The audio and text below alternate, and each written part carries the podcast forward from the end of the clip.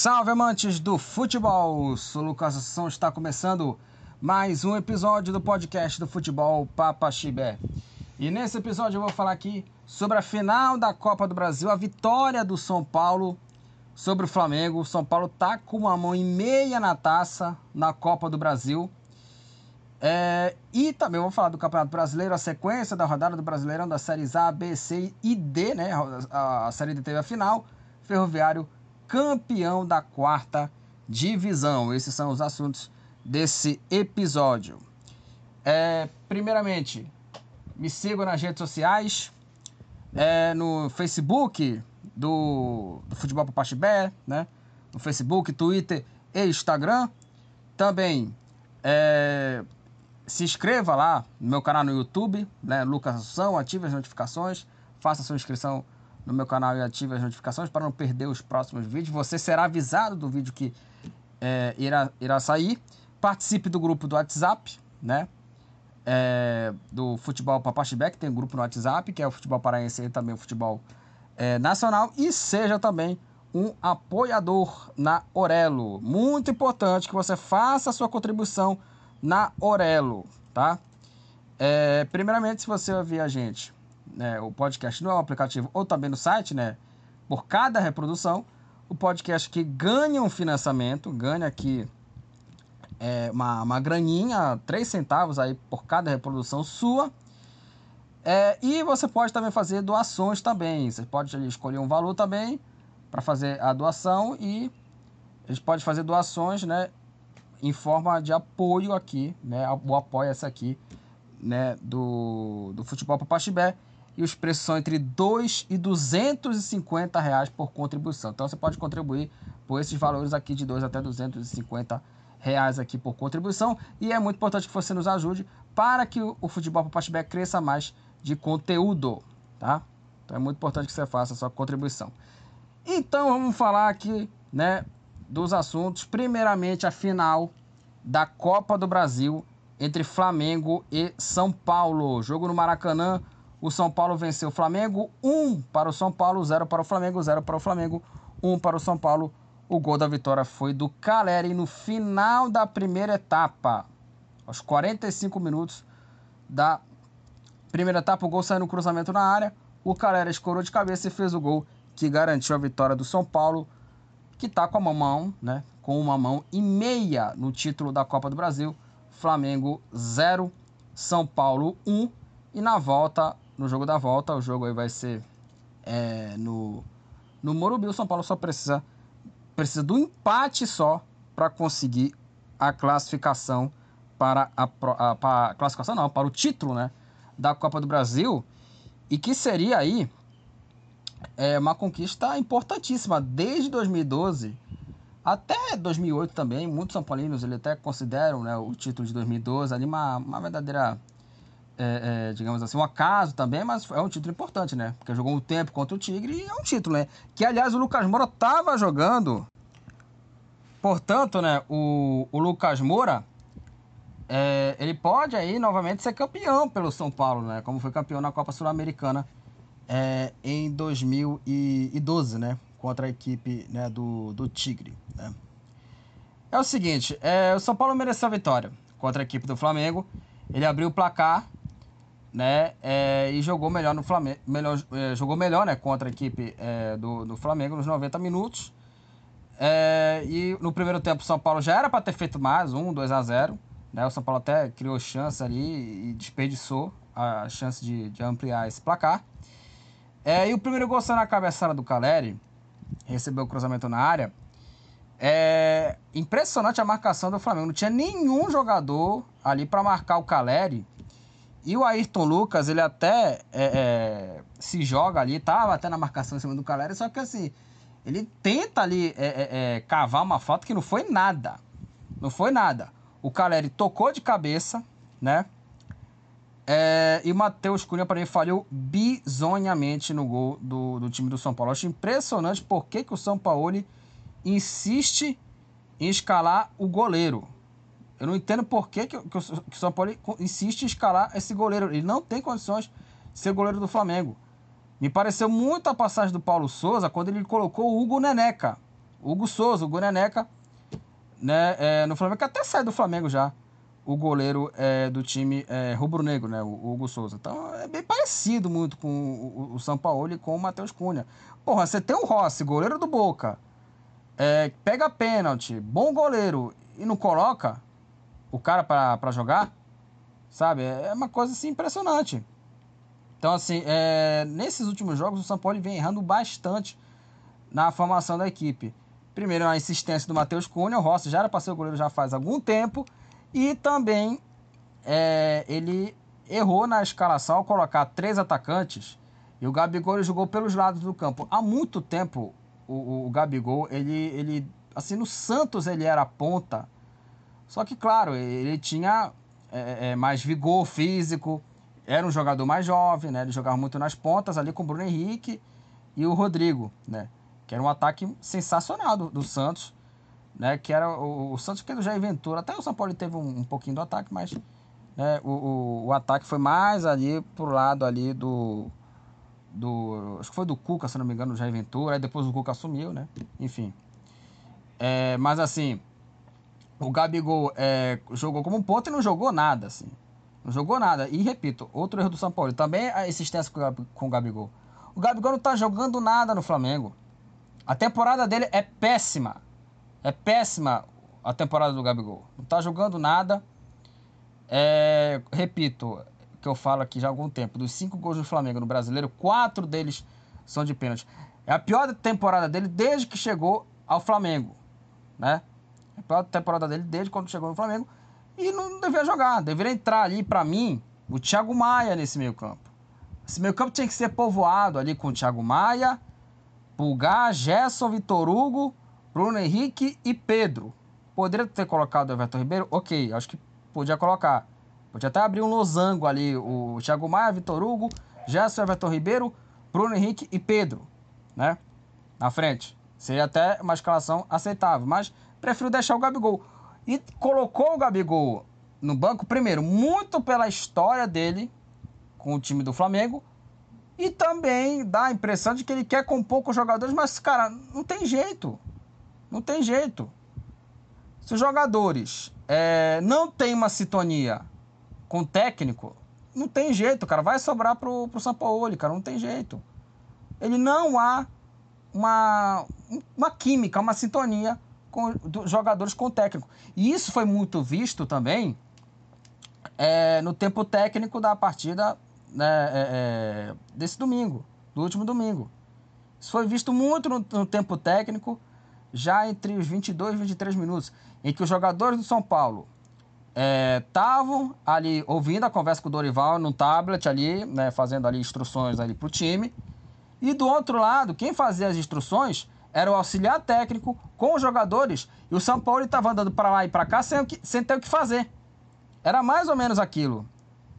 Então, a diferença de situações ali em tempo técnico, ela é risível, ela é assim, ela é muito assim clara, de que os jogadores não têm uma sintonia com o técnico, ou vice-versa, o técnico não tem uma sintonia com os jogadores, seja lá qual for, eles não se entendem, nem os jogadores e nem o treinador, não consegue ter uma sintonia, né?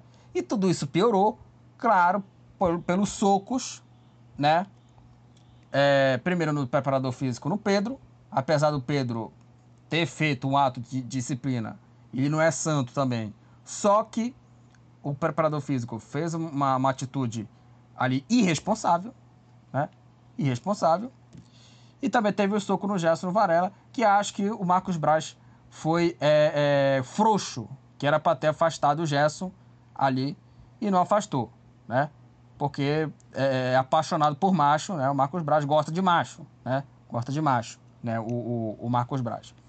Então, foi mais ou menos isso que está rolando no Flamengo. Não tem uma sintonia, muito também pelo soco e também por culpa do Sampaoli, porque quando ele tentou fazer isso numa nota no Instagram, né, o que ele falou, o Sampaoli? Que ele vai tentar, pelo menos ali, né, ajeitar a situação dos dois, do Pablo Fernandes e o Pedro. Ou seja, ele colocou os dois jogadores no mesmo teto ali, né? na nota do Instagram, que ele falou assim, ó, eu vou tentar melhorar a situação dos dois. E não tinha como, cara. Não tinha como. O Sampaoli era pra ter falado ali pro preparador físico do Flamengo o seguinte, o Pablito, né? Cara, não tem condição, cara. Não tem condição de você ficar aqui. Você fez um ato irresponsável. Um ato assim é patético, né? Você fez um ato covarde, né? De dar o soco no Pedro, apesar do Pedro ali, repito, Pedro, ele fez um ato de disciplina antes do soco. Ele teve um ato de disciplina, não treinou. Aliás, o Pedro, ele foi multado, né, pelo Flamengo. E aí depois teve o soco. E aí, né, o preparador físico saiu, né? Então, tudo isso aqui de ordem cronológica tá se transformando agora nessa final, né? Uma atuação muito ruim do Flamengo. O São Paulo mereceu a vitória, 1-0. O São Paulo fez uma formação bem bacana, com Elton Rato, Lucas e Caleri no ataque e o Rodrigo Nestor no meio campo, colocando Luciano, Rames e Pato no banco. Aliás, o Pato nem estava relacionado aqui para o jogo, o Alexandre Pato, na partida. Não foi nem relacionado o Pato, né? Ou seja, viu que não dava para jogar juntos. Luciano, Rames, Lucas e Caleri, não dava para jogar juntos. Vai ter que ter ali alguma brechinha ali pra... Ali, por exemplo, o Elton Rato. Você acha que o Elton Rato tinha que jogar? Tinha que sair desse time? Não, o Elton Rato tá jogando bem. Contra o Corinthians fez um golaço. Então, esse é o ataque do São Paulo. Então, o Dorival escolheu muito bem a formação e foi muito bem na sua estratégia.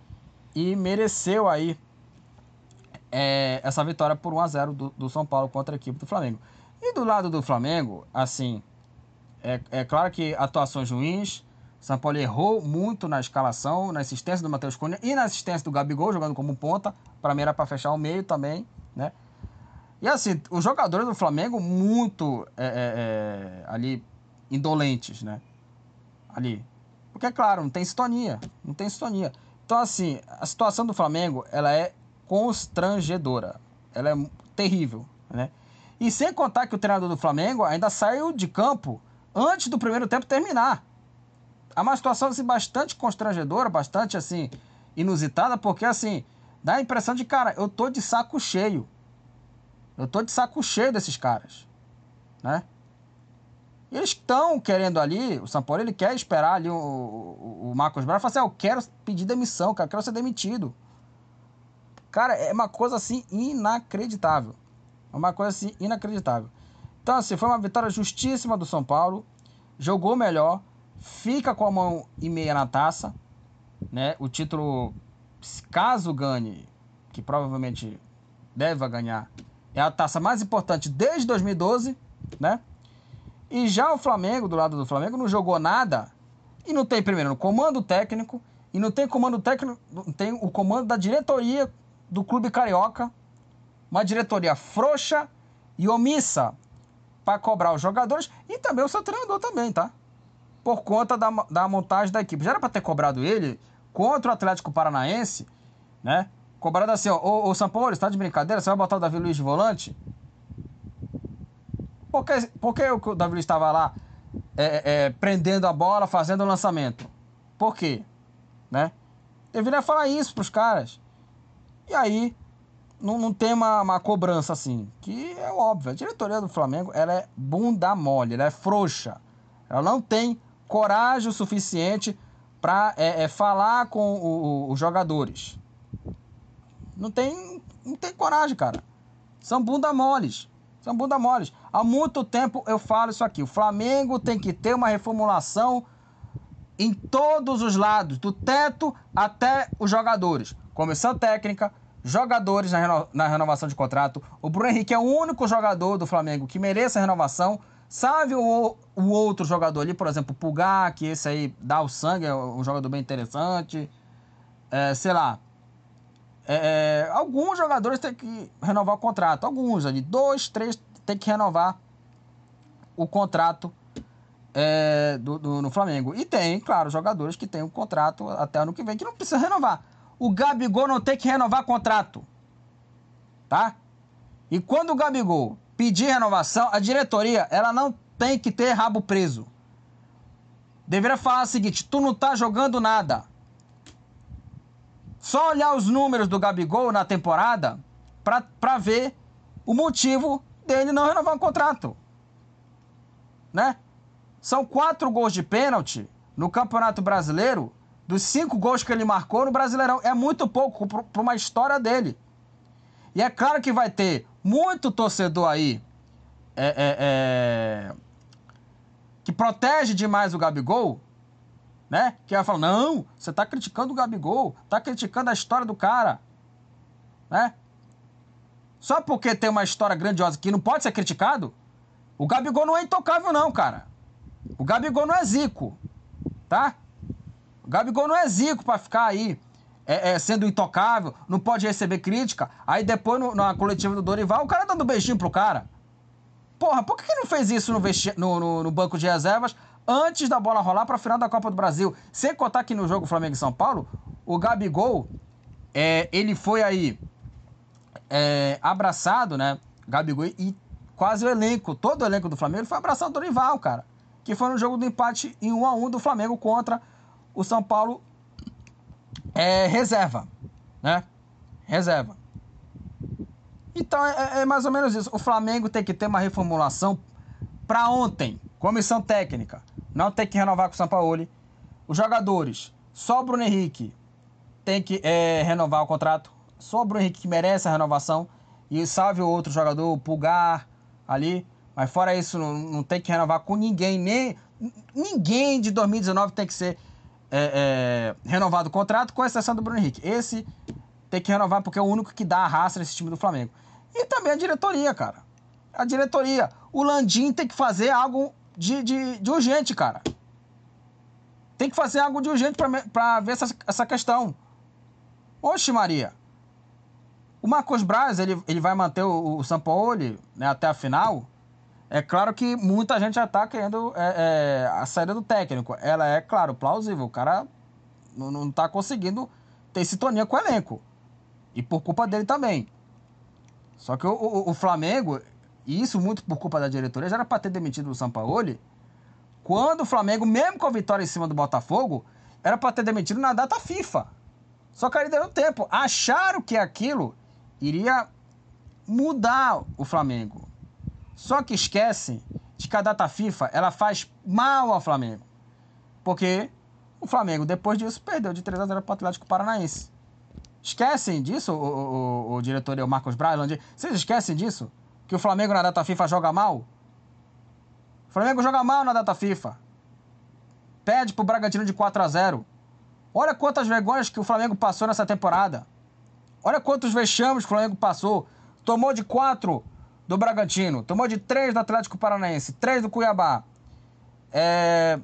foi eliminado do Mundial, perdeu de 3-0 do Maringá, do Mário Jorge, que era o auxiliar técnico, que o Vitor Pereira foi demitido, o Mário Jorge entrou, e o Flamengo tomou aí uma traulitada de 3-0, e depois o Flamengo conseguiu a classificação, metendo 8-2, né? Metendo 8-2 contra a equipe do Maringá, né? Então, assim, não há comando técnico, não há comando da diretoria, não há comando de nada. O Flamengo está largado às traças, né? O Flamengo está largado aí, rumando a não ganhar nada esse ano, que seria uma temporada vexatória. Eu acho que, assim, a temporada de 2023, pra mim, é a pior temporada da história do Flamengo... Da história, não. Da história do Flamengo pós-2019. É uma temporada, assim, ruim no Flamengo. Tanto do lado técnico, quanto do lado dos jogadores. Só o Bruno Henrique faz uma boa temporada. O restante ali, talvez o Pulgar, mas assim, o Bruno Henrique é o cara que dá o sangue nesse time do Flamengo. E esse merece a renovação. Esse merece a renovação. Enfim, tem muita coisa para ser discutido no Flamengo. Nessa questão aí da renovação de contrato, da comissão técnica. Acho que o Sampaoli, pelo menos para mim... fica aí numa corda bamba. Muitos querem a demissão.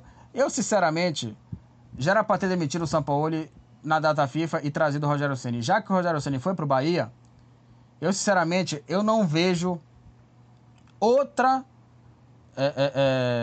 maneira de contratar outro técnico. Qual treinador que substituiria o Sampaoli e faria o que o Flamengo está tentando fazer, né? Qual seria esse técnico? Cara, porque assim, o Flamengo, ele está, repito, largado às traças. O Flamengo não consegue, pelo menos ali, ter ali uma estabilidade. Não consegue ser estável, cara. Então, assim, é muito complicado, cara. O Flamengo está num beco sem saída, está num labirinto. O Flamengo está num labirinto que não consegue sair. Não consegue sair, cara. Por conta da incompetente diretoria do Flamengo. Essa que é a questão. E os jogadores são muito protegidos pela diretoria. Protegidos pela diretoria, protegidos por parte da torcida e protegidos por parte da imprensa do Rio de Janeiro. Também. É? Principalmente o Gabigol. Tá? Porque o Gabigol, só porque é ido, não pode ser criticado. Né? Não pode ser criticado. Então, o Gabigol joga em outro clube, cara. Né? Se o Gabigol fez aquilo pro torcedor depois que ele saiu, isso é até machucado, que eu achei até um miguezinho do Gabigol, cara. Sinceramente, eu achei um migué, tá? Eu achei um migué do Gabigol, aquela lesão dele. O que eu acho, assim, pra mim foi um migué do Gabigol. Quando ele sai savaiado, aí dá ali um cumprimentozinho, coisa e tal, ali, o Gabigol tem que ouvir crítica, cara. O Gabigol tem que ouvir crítica. O cara que não gosta de crítica não tem que jogar no Flamengo. Joga lá na vila da casa dele, joga na vila do lugar onde ele foi revelado. Joga onde quiser, cara. Mas jogador que tá com barriga cheia não tem que jogar mais no Flamengo. Não tem que jogar mais no Flamengo, Gabigol. Pelo amor de Deus, gente. Gabigol não tá jogando nada. Gabigol tem que ser cobrado, sim. Tem que ser cobrado, sim. Pelas atuações ruins. Pelos números fracos. Pelos números terríveis que o Gabigol fez na temporada. Essa que é a questão. Que coisa patética o Gabigol dando beijinho pro Dorival, cara. Pelo amor de Deus, por que ele não fez isso antes da bola rolar? Cumprimentar o Dorival. Aí o cara dá beijinho. Sabe? Criem vergonha na cara de vocês, tá? Criem vergonha na cara, tá? O Gabigol nessa questão do beijinho no Dorival. Pelo amor de Deus, né? Pelo amor de Deus, isso é constrangedor. E o Gabigol hoje é o dono do Flamengo que tá errado. Que o Flamengo é maior que tudo. O Gabigol não é maior que o Flamengo não, cara. Flamengo, o Gabigol não é Zico, tá? O Flamengo é maior que tudo. O Gabigol não é um Zico, tá? Não é Zico o Gabigol. Não tá jogando nada. Não tá jogando nada. Então eu faria essa questão que eu falei aqui da questão da reformulação do time. Tem que ser uma reformulação assim completa do time. Na comissão técnica, nos jogadores, que tem alguns que não merecem renovação, e também a diretoria do Flamengo tem que ter mudanças muito na diretoria, já pensando na temporada do ano que vem, porque sinceramente assim é terrível. E a diretoria tem que ser moral também. O Landim tem que ter ali coragem, culhão pra tirar ali o Marcos Braz. Só não vai tirar, é claro que isso não vai acontecer, porque o Marcos Braz, assim, ele é a voz ativa do Flamengo, né? Por isso que eu falo que o Landim é um frouxo, que o Landim é um covarde, né? Que o Landim, né, é bunda mole, porque ele não tem coragem para tirar o Marcos Braz, porque ele é um alvo ali político dele, né? E aí, o que pensam também eles, né? Dá a impressão de que é o seguinte: eles não pensam no Flamengo, eles pensam na política. Esse que é a questão do Marcos Braz, tá? E o Landim. Eles não pensam no Flamengo, eles pensam na política, tá? E essa questão aí, ela é bem importante, né? Era bem importante isso aí, né? Então, pelo menos aí, tem essa questão aí da diretoria, né? Pelo visto, eles não vão sair, né? Porque são frouxos e incompetentes, claro, né? E também tem uma questão aí importante, que é, né, a reeleição, né, do Landim, em questão do poder. Então, o Landim e o Braz não pensam no Flamengo, pensam na política, né? E ele é um ativo político. Então, sinceramente, eu não vejo mudanças no teto. Tô falando no teto, tá? Não tô falando de treinador, jogador. Esse aí não tem jeito. Esse aí não tem jeito. Agora, trocar o treinador faltando uma semana pra final, pra mim é meio assim desproporcional, né? Tendo que o Flamengo já era pra ter demitido quando teve 10 dias, né, pra data FIFA. Agora, amigo, agora reze agora pro Flamengo, reze pro São Paulo fazer uma partida tenebrosa pro São Paulo, pro Flamengo ser campeão. Eu acho que é mais ou menos isso. O Flamengo tem que torcer pro São Paulo fazer uma partida tenebrosa, uma tragédia, pra tirar o título do São Paulo na Copa do Brasil. É o que eu acho. Eu acho que o Flamengo não vejo solução ali pra... Pelo menos ali, para essa final ali, porque teve tempo para trocar. Teve 10 dias. Teve tempo para trocar. O tempo passou. E o Rogério Ceni, onde tá? Que muitos na época, que quando aconteceu esse soco, muitos circulavam. Rogério Ceni pode ser o novo técnico do Flamengo, caso o Sampaoli fosse demitido. Enrolaram. Teve data FIFA, não demitiu o treinador. E onde tá o Rogério Ceni? Tá no Bahia. Sinceramente, assim... o Flamengo, acho que o torcedor do Flamengo já até jogou a toalha, porque o Flamengo é um labirinto sem saída. Esse que é a questão do Flamengo. O time é um labirinto, é um time aí. A gestão do Flamengo de futebol é um labirinto sem saída. O que eles vão fazer ali, né?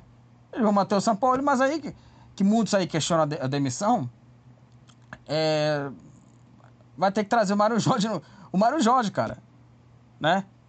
Que o mesmo Mário Jorge que deu de 3-0, que levou de 3-0 do Maringá. Sinceramente, assim, não vejo solução pro Flamengo, cara. O Flamengo vai ter que fazer aí uma partida perfeita, né?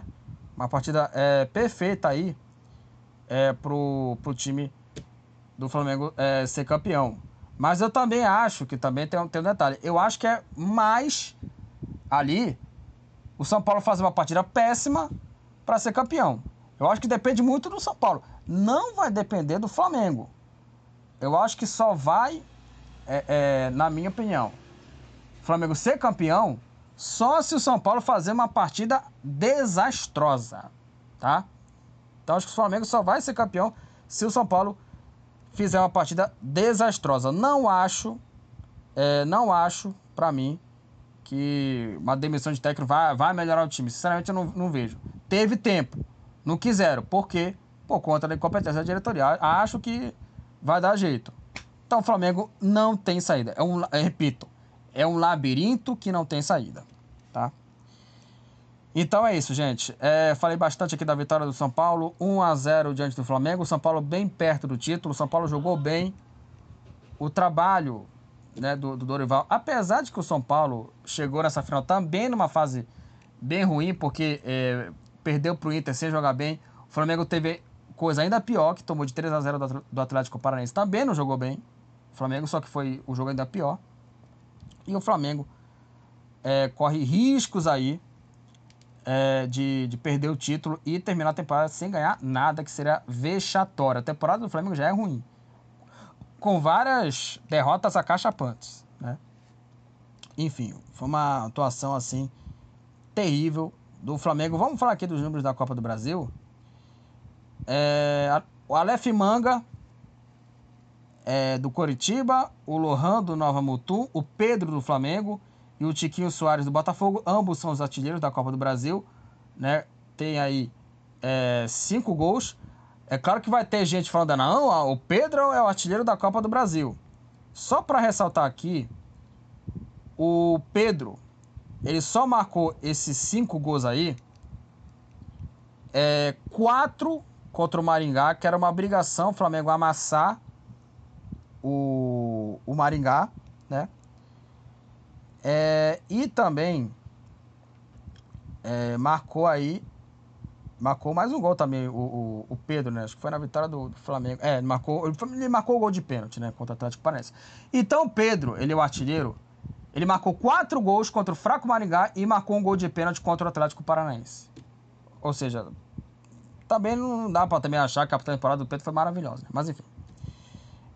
O Guzmão e o Kahneman, aqui o Cicinho, né? O nome do Cicinho é Neuciano, né? O Cicinho do Bahia e o Kahneman do Grêmio, ambos estão empatados com 4 cartões amarelos. E com o cartão vermelho empataram aqui, estão empatados Alan Patrick do Internacional, Sebadios do Fortaleza, Danilo Avelar do América Mineiro, Danilo Cirqueira do Águia de Marabá, Felipe Melo do Fluminense, Frazan do Ituano, Gerson do Flamengo, o Yuri do Cuiabá, Rodrigo Rodrigues do Juventude, Thiago Heleno do Atlético Paranaense, e aqui o William e o Yuri do Retrô, ambos estão empatados com o cartão vermelho na Copa do Brasil. Agora vamos falar, né, da Série C aqui do Campeonato Brasileiro. Campeonato Brasileiro aí da terceira divisão. Aí os jogos da terceira rodada, né, do quadrangular final, né, que vão aí definir aí, né, os 2 classificados, né, de cada grupo, né, dos 2 grupos, né, os 4 que subirem, né, os 2 melhores dos 2 grupos, né, e os finalistas fazem a final. Vamos começar aqui com os jogos de sábado. Tivemos 2 jogos no sábado e 2 jogos no domingo. São Bernardo empatou em 1-1 contra a equipe do São José. Quem saiu na frente foi o São Bernardo, gol do João Carlos, e o Tylon empatou para o São José. 1-1 São Bernardo e São José. O São Bernardo é o vice-líder do grupo A com 4 pontos, e o São José é o último colocado com apenas 1 ponto na classificação. E o Brusque tá bem perto, de conseguir o acesso para a Série B, né? O Brusque venceu o Operário por 4-3, uma vitória dramática da equipe do Brusque, porque o Brusque saiu na frente com o gol do Guilherme Queiroz de pênalti aos 23 minutos aí, né? Mas antes o Operário saiu na frente com o gol do Felipe Augusto aos 3 minutos. Aí veio o empate do Brusque com o gol de pênalti do Guilherme Queiroz. O Eduardo Neto fez 2-1 para o Operário. O Brusque virou a partida, né? Conseguiu a virada aí em 4 minutos com os gols do Otávio 2 vezes. O Dentinho fez o 4º gol para o Brusque e o Lucas Hipólito descontou para o Operário. Brusque 4, Operário 3. Com essa vitória, o Brusque lidera o grupo A com 9 pontos e o Operário com 3 pontos é o terceiro colocado. O Brusque, ele está bem perto aí de conquistar, né, o acesso, né? Tá muito perto de conquistar o acesso aí, né, para a série B do ano que vem, né? E tá fazendo uma campanha bacana o Brusque no Campeonato Brasileiro da Série C no quadrangular final. Agora vamos falar aqui da vitória do Amazonas, né? O Brusque venceu o Operário, né, por 4-3, o jogo foi no domingo. E no sábado, o Amazonas venceu Volta Redonda, já falando aqui do grupo do Paysandu, tá?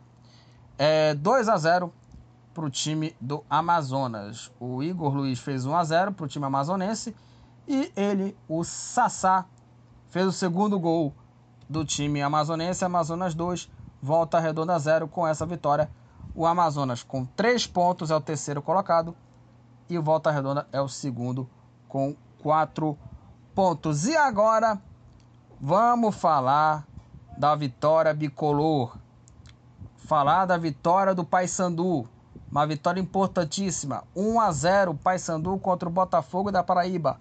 O gol da vitória foi do Jace Maranhão aos 55 minutos da segunda etapa e o Paysandu conquistou essa vitória dramática, né, contra o Botafogo, 1-0, um jogo aí que teve festa, teve mosaico, teve aí cores aí em azul e branco, né?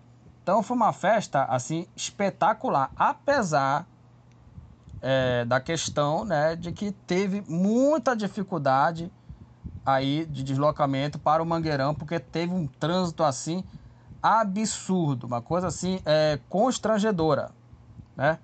Uma coisa inacreditável, né? O trânsito, né, nas vias do Mangueirão, né? Que mostra a incompetência da CEMOB, cara. Impressionante, cara. Tem um jogo do Paysandu, tem que ter uma certa organização no trânsito e nessas vias pro Mangueirão, cara. Não tem condição, cara. Não tem condição. Fosse um jogo na Curuzu, seria até mais tranquilo, né? Aí botaram pro Mangueirão, né? Muito por questão de transmissão, né? Ali, por conta da renda também, que eu vou falar da renda já já. E assim, é patético, cara, a questão, né, da ida, né, pro Mangueirão. Sinceramente, um trânsito muito desorganizado, uma coisa terrível. E foi assim um espetáculo, cara, né? Muitas assim explosões aqui de azul e branco, mosaico maravilhoso. E também uma coisa que até não comparando aqui, só que o espetáculo que o Paysandu fez com um time ruim, o Paysandu, mesmo com o time ruim, ele teve comprometimento com a vitória até o final.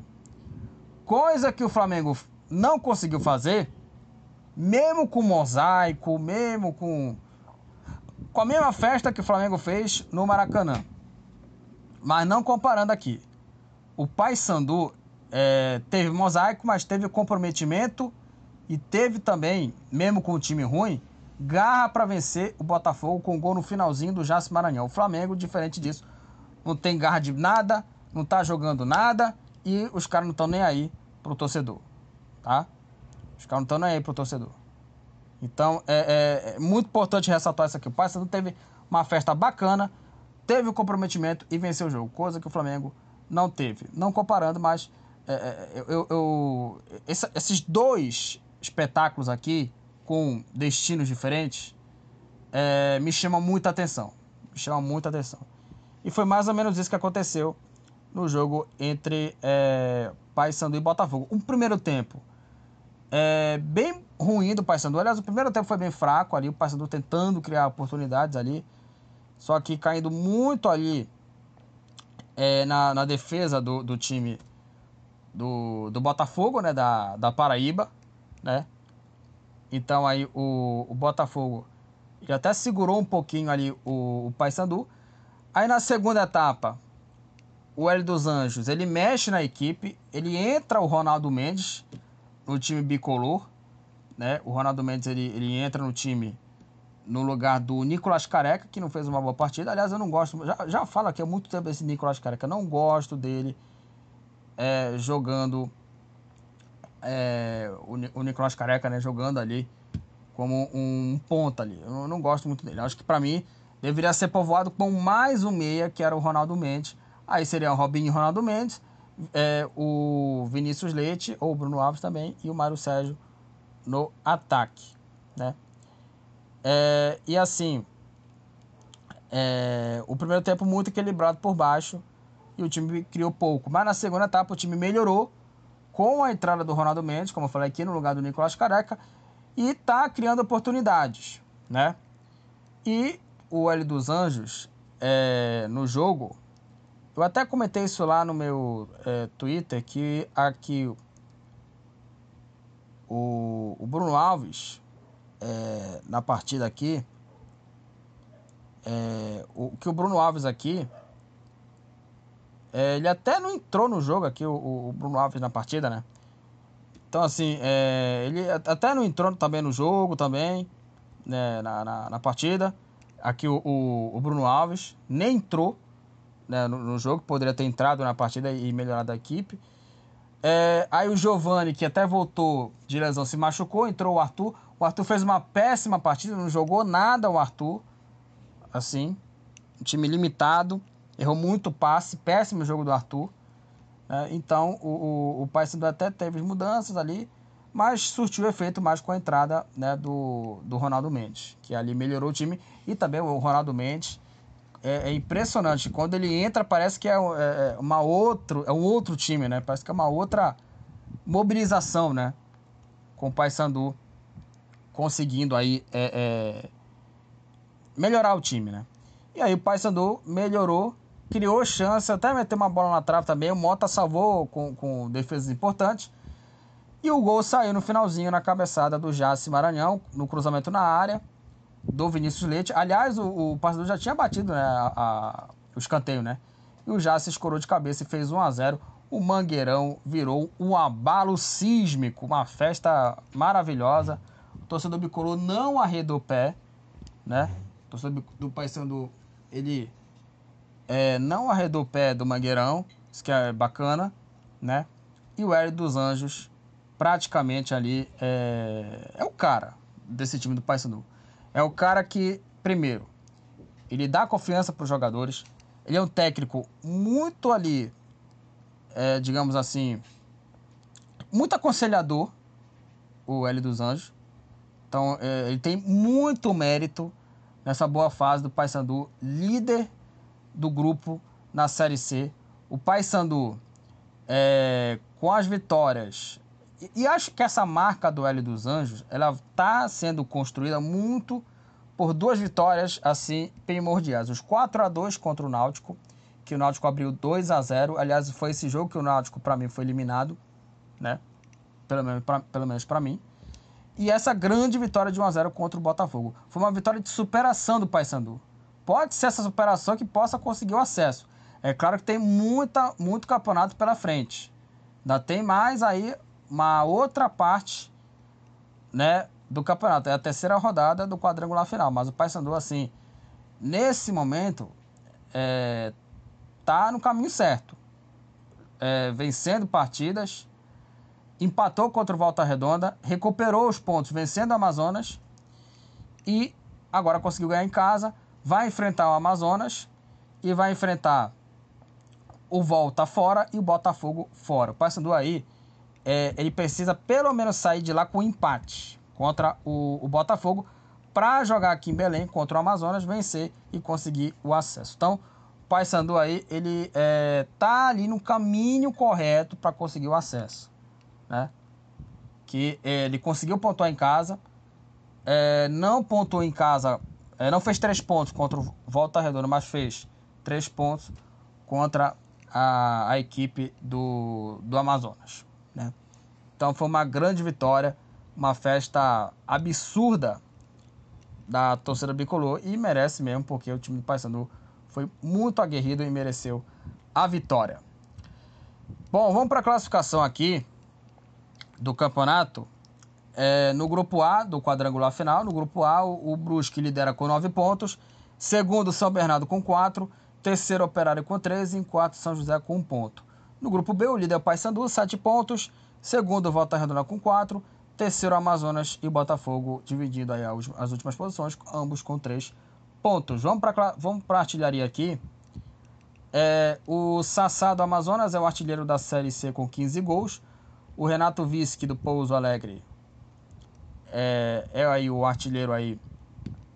É o jogador que tomou mais cartões amarelos, o artilheiro é o Sassá. O Renato Visque, do Pouso Alegre, é o jogador que tomou mais cartões amarelos. 10 cartões amarelos. E o Caio Vitor, do Volta Redonda, Diego Guerra, do Remo e Heitor, do Ipiranga. Ambos estão empatados com 2 cartões vermelhos no Campeonato Brasileiro da terceira divisão. Agora vamos falar aqui da Série B. Que tivemos aí os jogos, né, do complemento aí, né? Aliás, a rodada ainda vai ser complementada no jogo nessa segunda-feira entre Novo Horizontino e Ceará. Eu falei, né, do empate no episódio de sexta, eu falei do empate em 2-2 do Londrina contra o Ituano. O Vila Nova empatou em 1-1 contra a Ponte Preta. O Vila Nova fez 1-0 com o gol do Juan Coelho e o Eliel empatou para a Ponte Preta 1-1, e aí com esse resultado, o Vila Nova, com 46 pontos, é o 6º colocado, e a Ponte Preta, com 33 pontos, a Macaca está na 14ª posição. O Sport, que tomou aí o empate, né, em 3x3 contra o Criciúma, né? Que teve aqueles protestos absurdos, né, dos jogadores também. Com o gol do Diego Souza, o Sport venceu o ABC por 1x0. Com essa vitória, o Sport está com 50 pontos.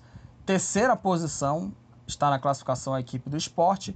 O ABC, com 16 pontos, é o último colocado, é o Lanterna. E já está rebaixado já o ABC, cara. Sinceramente, acho muito difícil o ABC conseguir aí... porque tem 14 pontos do primeiro time fora. Acho muito difícil o ABC se livrar desse rebaixamento. Ele vai retornar à Série C, sem sombra de dúvida. O Criciúma venceu o Mirassol por 2x1. De virada, o Mirassol fez 1x0 com o gol do Lucas Ramon. O Luiz Otávio contra empatou para o Criciúma. E o Igor virou o jogo para o time catarinense. Criciúma 2, Mirassol 1 com essa vitória. O Criciúma com 48 pontos é o quarto colocado. E o Mirassol com 40 pontos é o 11º colocado. O Botafogo de São Paulo venceu o Atlético Goianiense por 1x0. O gol da vitória foi do Patrick. Aos 26 minutos do primeiro tempo, Botafogo 1, Atlético Goianiense 0. Com essa vitória, o Botafogo de Ribeirão Preto com 38 pontos é o 12º. E o Atlético Goianiense com 44 pontos é o 8º colocado. O Sampaio Corrêa, num confronto aí direto contra a Chapecoense, aí, né, dos dois times que estão lutando aí contra o rebaixamento, venceu por 2x0. Sampaio Corrêa 2, Chapecoense 0. O Sampaio fez 1x0 com o gol do Ítalo. E o José Gervásio fez o segundo gol do time maranhense. Sampaio 2, Chapecoense 0. Com essa vitória, o Sampaio com 31 pontos é o 15º. E a Chapecoense está com 27 pontos na 17ª posição, está na zona do rebaixamento. O Juventude ganhou do CRB por 3x1. Todos os gols foram na etapa final. O Gabriel Tagliari fez 1x0 para o time do Juventude. O David marcou 2x0. O Jean Carlos marcou o terceiro gol, já na reta final, aos 44. E nos acréscimos, o Lucas Oliveira descontou para o CRB. Juventude 3, CRB 1, uma boa vitória aí da equipe do time de Caxias, né? O gol aí do CRB foi do Lucas Falcão, né? Aqui, né? Eu falei Lucas Oliveira, é o Lucas Falcão, né? E o Gabriel Talhari de pênalti, o David e o Jean Carlos marcaram os gols do time de Caxias do Sul, né? Caxias do Sul. Com essa vitória, o Juventude com 47 pontos é o 5º colocado e com 42 pontos o CRB é o 9º. O Guarani venceu o Tombense 3x0. Aliás, que campanha do Guarani, tá? O Guarani fez 1x0 com o gol do Matheus Bueno aos 20 minutos da primeira etapa. E o Bruninho fez 2x0 aos 30 e aos 10 da segunda etapa. Novamente o Bruninho fez o terceiro. Guarani 3, Tombense 0. O Guarani, com 50 pontos, é o vice-líder do campeonato, segunda posição para o Guarani. E o Tombense, com 25 pontos, é o 18º colocado e está na zona do rebaixamento. E para terminar os jogos, o Vitória, líder do campeonato, que tomou uma traulitada aí, né? De 6x0 do CRB, né? Conseguiu aí uma boa vitória sobre o Avaí por 3x0. O Léo Gamalho abriu o placar e fez o segundo gol do Vitória, Léo Gamalho. E na segunda etapa veio o terceiro gol, né?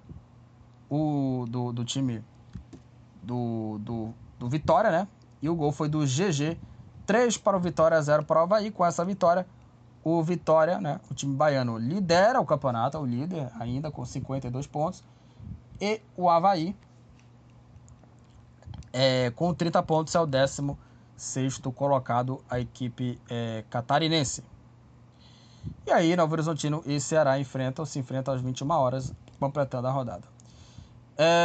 O Vitória é o líder, né? Liderando aí a Série B. O Vitória lidera aí o Brasileirão da Série B com 52 pontos. Segundo está o Guarani com 50. O Guarani é o vice-líder agora.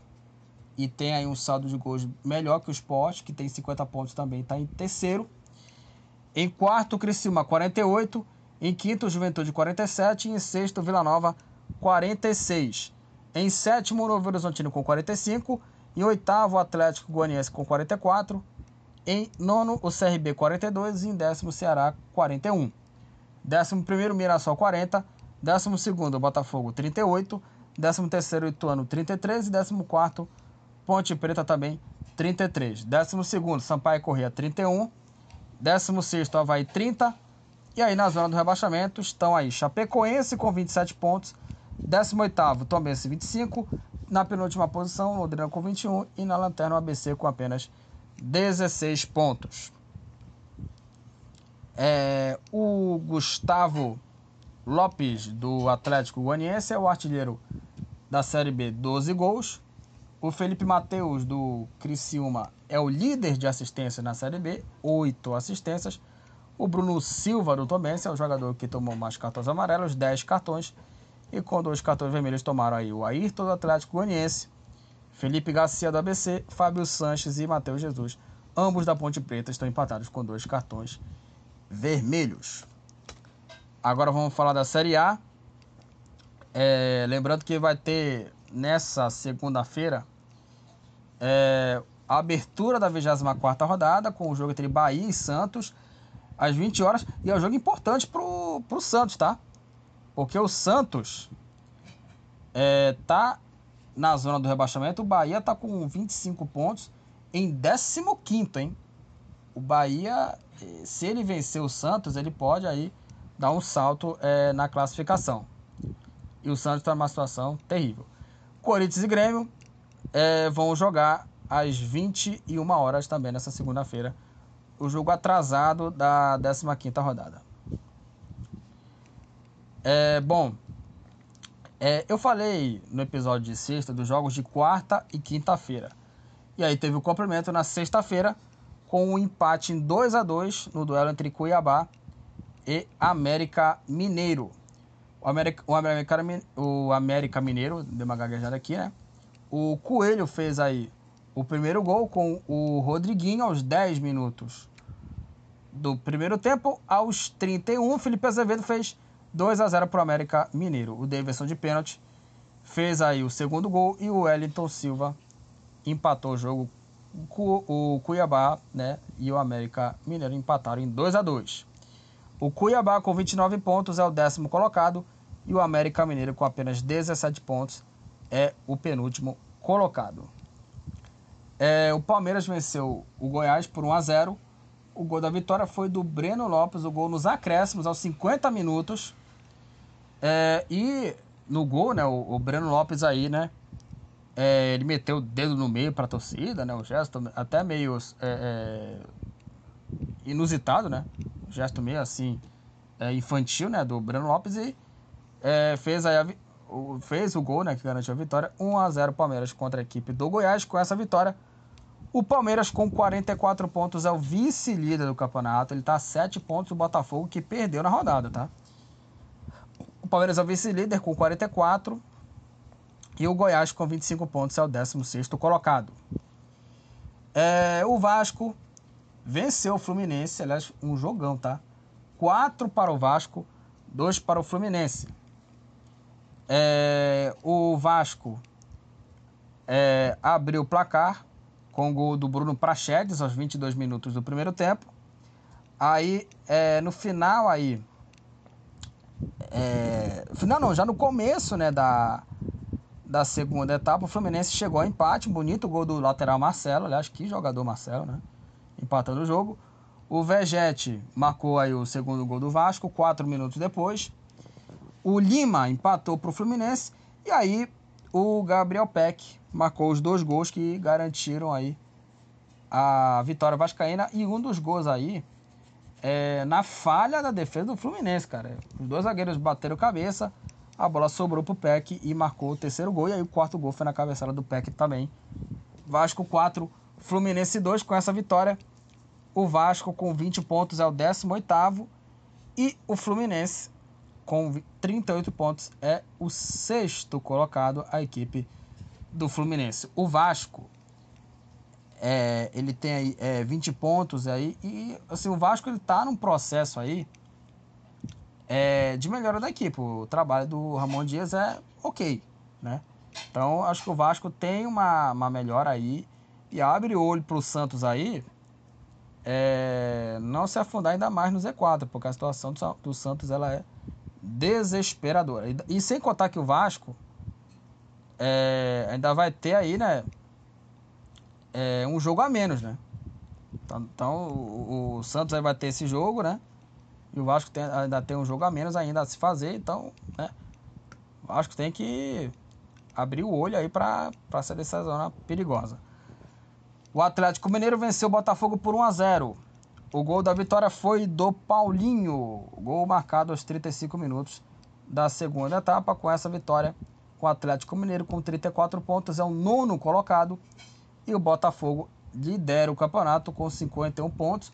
Porém, está a 7 pontos à frente do Palmeiras. É uma boa vantagem, mas tem que abrir o olho do Botafogo, porque o Botafogo já não vem jogando bem no campeonato, tá?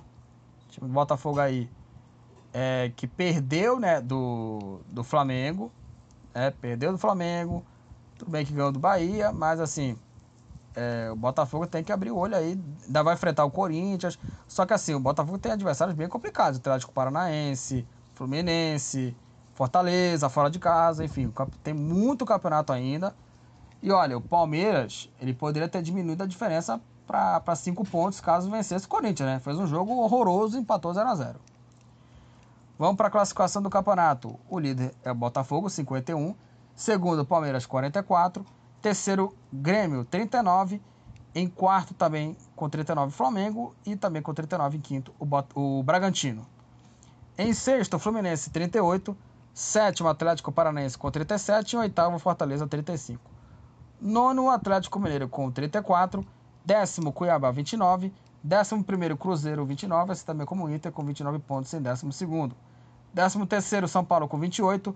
14º, Corinthians, 26. 15º, Bahia, 25. E em 16º também com 25, o Goiás. E aí na zona do rebaixamento, Santos, 21 pontos. 18º, o Vasco com 20. Santos é o 17º. O América Mineiro, com 17 pontos, é o penúltimo colocado. E na lanterna, o Coritiba, com apenas 14 pontos.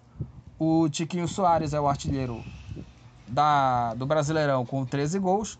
O Gerson, do Flamengo, é o líder de assistências no campeonato, 6 assistências. O Rodrigo Fernandes, do Santos, e o Kahneman, do Grêmio. Ambos estão empatados com 9 cartões amarelos. E com 2 cartões vermelhos tomaram aí o Lucas Alta, do Goiás.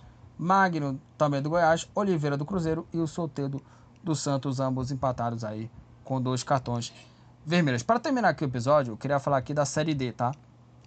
Lembrando que nesse episódio aqui eu fiz aqui começo falando da Copa do Brasil, falei aqui também do Campeonato Brasileiro da Série C, Série B, depois Série A, e eu queria falar da Série D, porque tivemos o campeão.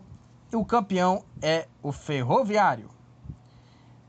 O Ferroviário, no jogo da volta contra a Ferroviária, venceu por 2-1 e garantiu aí o título do Campeonato Brasileiro da 4ª divisão, e um título conquistado com méritos, tá? O Ferroviário, só para falar aqui dos gols rapidinho, eu queria até falar da campanha. O time do Ferroviário fez 1-0 no começo, né, do jogo, com 1 minuto, gol aí do Andrei. O empate da Ferroviária foi marcado aí pelo Vitor Barreto. E o atacante Ciel... Aliás, o Ciel na Série B marcou muitos gols, tá? Pelo Tombense, cara. Bom jogador o Ciel. O Ciel fez aí o segundo gol e garantiu a vitória e o título da Série D da equipe do Ferroviário. 2 para o Ferroviário, 1 para a Ferroviária. O time cearense é campeão brasileiro da Série D e com uma campanha muito boa. A primeira fase do Ferroviário foi muito boa. 36 pontos, 11 vitórias e 3 empates, né? A campanha aqui da equipe do Ferroviário. E aí é o seguinte também, tem um detalhe bastante aqui importante. A campanha do Ferroviário foi muito boa. Com 24 jogos, 15 vitórias e 9 empates. Não perdeu um jogo sequer. E o Ferroviário desse novo regulamento aí da Série C, né, que a partir, acho que foi da temporada, se não me engano, de 2022, né? A partir dessa temporada aí, né? A partir daí, dessa temporada aí de divisão de grupos aí, né, que começou aqui, só para falar aqui, acho que foi desde 2019, se não me engano, né, que foi dividido em grupos aí, né, por exemplo, antes eram 68 e se dividiam aí em 17 grupos, né, com 4 times jogando só 6 datas só, né, e que foi a partir da temporada 2020. A partir da temporada 2020, foi a melhor campanha do Ferroviário, né? A melhor campanha de um time na história da Série D, como eu falei aqui. Foram 24 partidas, 15 vitórias e 9 empates. Uma campanha muito boa do Ferroviário e mereceu o título conquistado com méritos. 2-1 Ferroviário contra a Ferroviária. Caxias, Atlético, Ferroviário e Ferroviária sobem para a Série C. E aí na Série C caíram Altos, Pouso Alegre, o Manaus aqui e o América de Natal. Então foram esses times aí que conquistaram, né? Conquistaram não, foram os times que foram rebaixados. O que conquistaram acesso foram o Caxias, Atlético, o Ferroviário e a Ferroviária, né? E caíram para a Série D do ano que vem, né? Em 2023, né? Recapitulando aqui, Manaus, América de Natal, Altos e Pouso Alegre. Então é isso, gente, finalizamos aqui mais um episódio do podcast do Futebol Papa Chibé. Comentei aqui sobre a rodada, né, do Campeonato Brasileiro, séries A, B, C e D. Série D teve um campeão, Ferroviário, e a final da Copa do Brasil, né, que teve aí, né, o São Paulo vencendo o Flamengo por 1-0, o São Paulo bem perto de conquistar o título da Copa do Brasil, né, e merecido, né, até agora, né, tá sendo justo esse título do São Paulo. Tá merecendo ser campeão, né, da Copa do Brasil aí o São Paulo. Então é isso, galera, até a próxima. Finalizamos aqui esse episódio. Compartilhe, né, esse episódio e outros episódios desse podcast do Futebol Papa Chibé. Acompanho muito lá no Anchor, apesar de ter poucas pessoas acompanhando, mas pelo menos já teve uma melhora, né, por conta, claro, que eu voltei a gravar episódio, voltei a fazer podcast aqui depois de um bom tempo, por manutenções no meu notebook. Então, para aqueles que ficaram órfãos aí de episódios aqui desse podcast, né, já estamos de volta já faz algum tempo. Então, compartilhe os episódios com alguém que tem interesse no tema futebol. Até a próxima, galera, e tchau! Estamos encerrando. Obrigado pela presença de todos. No próximo tem mais.